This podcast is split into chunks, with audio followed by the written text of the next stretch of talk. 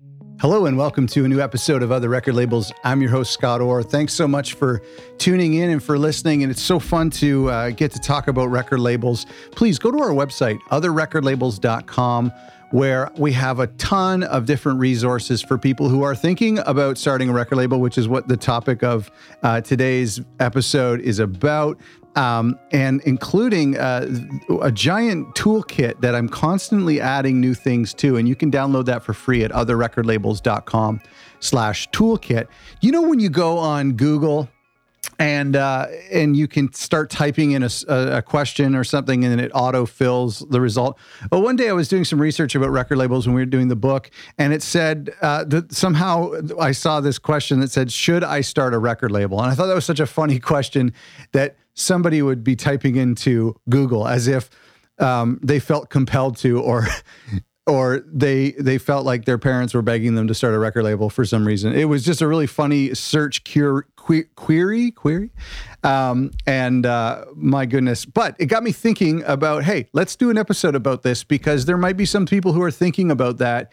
Um, and I have three things um, that you should do if you are going to start a record label. And listen, for my, my, my dear listeners who, of course, already have a record label, which I know is ninety five percent of you or or so, um, keep listening because there this is um, going to apply to you as well. Um, there's some interesting things I want you to consider um, that we can always do to to improve how we run our existing record labels. Um, the question: Should I start a record label? Well, the first question I would ask you is Are your parents rich? Because if so, then sure, yeah, definitely do it. No, I'm joking. Think think of this though. Ask yourself this: Are you a fan of music? Uh, a big fan. Um, have you been early to shows in that awkward window? You know, even before soundcheck. Uh, have you spent money on records instead of uh, rent? have you? Uh, were you making? This was me. Were you making mixtapes uh, in high school for your friends, even if they didn't ask for it? or mix CDs, or, or um, uh, for me it was tapes, uh, and then eventually CDs. A friend of mine got a CD burner, but that was like very expensive back then. Um, and now I'm sure people make playlists for people. Do you read the liner notes? I can't tell you how many of our, our guests and myself included uh, have been obsessed with liner notes. Uh, you know, if if if any of these sound familiar, then yeah, of course we should start a record label. You, I don't think, and this is the whole ethos of this show and of of the other record labels community is that the the gatekeepers of old are gone, or they're still there, but they're just really pissed off now that they're not effective. And anyone can start a record label, and anyone can start a record label based off of any um, ethos or aesthetic or genre or um, set of values. Um, it, you don't have to, you know, back in the 50, 60, 70 years ago, you would start a record label because you invented a piece of technology. You invented a, a, way to record someone's voice and then to play that back. And so you needed to sell more um, reasons for people to buy this big machine, right? And so that's why you started a record label. Well, of course, we're we're years and years and decades away from that. And so people start record labels for different reasons. There are other types of people out there who are starting record labels not just huge music fans. Um, diy musicians we hear that all the time. People who are um, doing their own releases and self-managing their careers and and trying to learn manufacturing and distribution and marketing on their own. And they're like and this was me once you figure that out you're like, I should share that with my friends or, or other bands and, and artists I care about.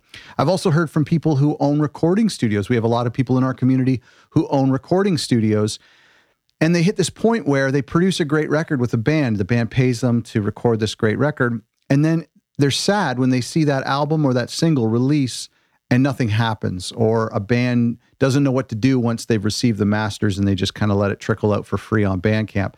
And so I've heard from engineers and producers who own recording studios where they think, I want to help the artist um, do a better job at releasing that record. And so a record label forms from that standpoint. I've also heard people who work at record stores or at pressing plants and they've learned a lot about the industry and they have some sort of unique insider information and that inspires them to start a record label. So there's so many groups of people out there uh, who are starting record labels, and I think it's incredible. And what I think is happening is that when you have someone who was a specialist at a pressing plant and now they're starting a record label, that's going to be a very unique label. If you have a publicist who worked for a PR agency who is now going to go out on their own and start a record label, I know people who are at huge labels who are starting small labels on the side.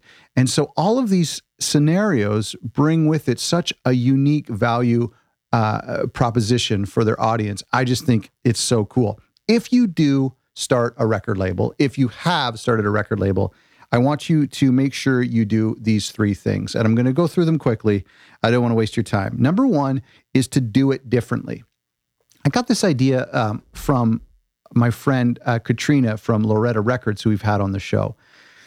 She reminded me that independent record labels essentially uh, were were born out of uh, a response to the terrible uh, cliche major labels that we're all familiar with from the 70s and 80s and 90s, and even into the, the 2000s, where they wasted money, where they had no regard for the artists, where they had no regard for the fans as well. They were, um, you know, making records on vinyl and then tapes and then CDs and then digital, just trying to replicate and, and to repurpose and they would make compilations and they would just try to milk the fans and milk the masters for all they're worth.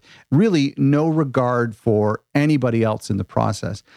And i thought this was really interesting that you know indie labels came out as a response to that to say no we're going to respect artists. We're going to respect the retailer. We're going to respect uh, the all of the people, the photographers and, and the engineers and everybody involved in in making the records, and we're going to respect the fans and working. Um, what's the term? Sim symbiol sim sim symbiotic sim symba. I'm gonna have to overdub. I can't think of that word, but you know what I mean. You can fill in the in the blanks for me. Um, and so uh, I think I want to encourage you, if you are going to start a record label, just to make sure you do it differently. Set out from the very beginning, even jot down a rough mission statement. It doesn't have to be a forward facing mission statement. It can be something just internal for you and for the people you're working with. And just to say, we're going to do things differently. Maybe you even see independent record labels who operate today that you don't love or that you think they do it in such a way that could be done better. And so maybe you're going to write that down and say, we're going to do it differently, not only from the, the terrible labels of the 70s, 80s, and 90s, but we're going to do it differently from the labels today that we see or, or, or this is our unique way of doing things. This is what we value and this is what we are going to make most important for our record label. Number two is to be transparent. Uh, i'm a broken record when it comes to being transparent and you think back to those labels how opaque they were and artists had no idea how much money was being uh, spent um, against their account. I remember a friend of mine was being courted by a record label and they were taken out for dinner by this A&R uh, rep. And they ate at this fancy restaurant and the bill was close to about a thousand bucks. And on, when the receipt came the A&R rep wrote on the back of this receipt another band's name a band like a really popular band.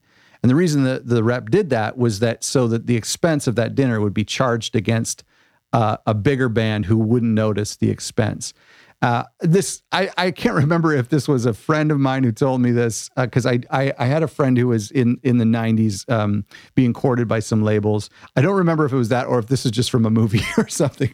But either way, I'm I'm fairly certain it's it's true. It could have been a story from a story. But anyway, those are the type of uh, uh, opacity actions that used to happen with some of the older cliche major labels and it's something that we need to do differently as independent record labels so we want to be transparent with our finances we need to be transparent with our abilities so uh, and our lack of abilities. So when we're working with an artist, we need to be upfront and say, "Look, at this. These are my areas of expertise. These are the areas that I am passionate about.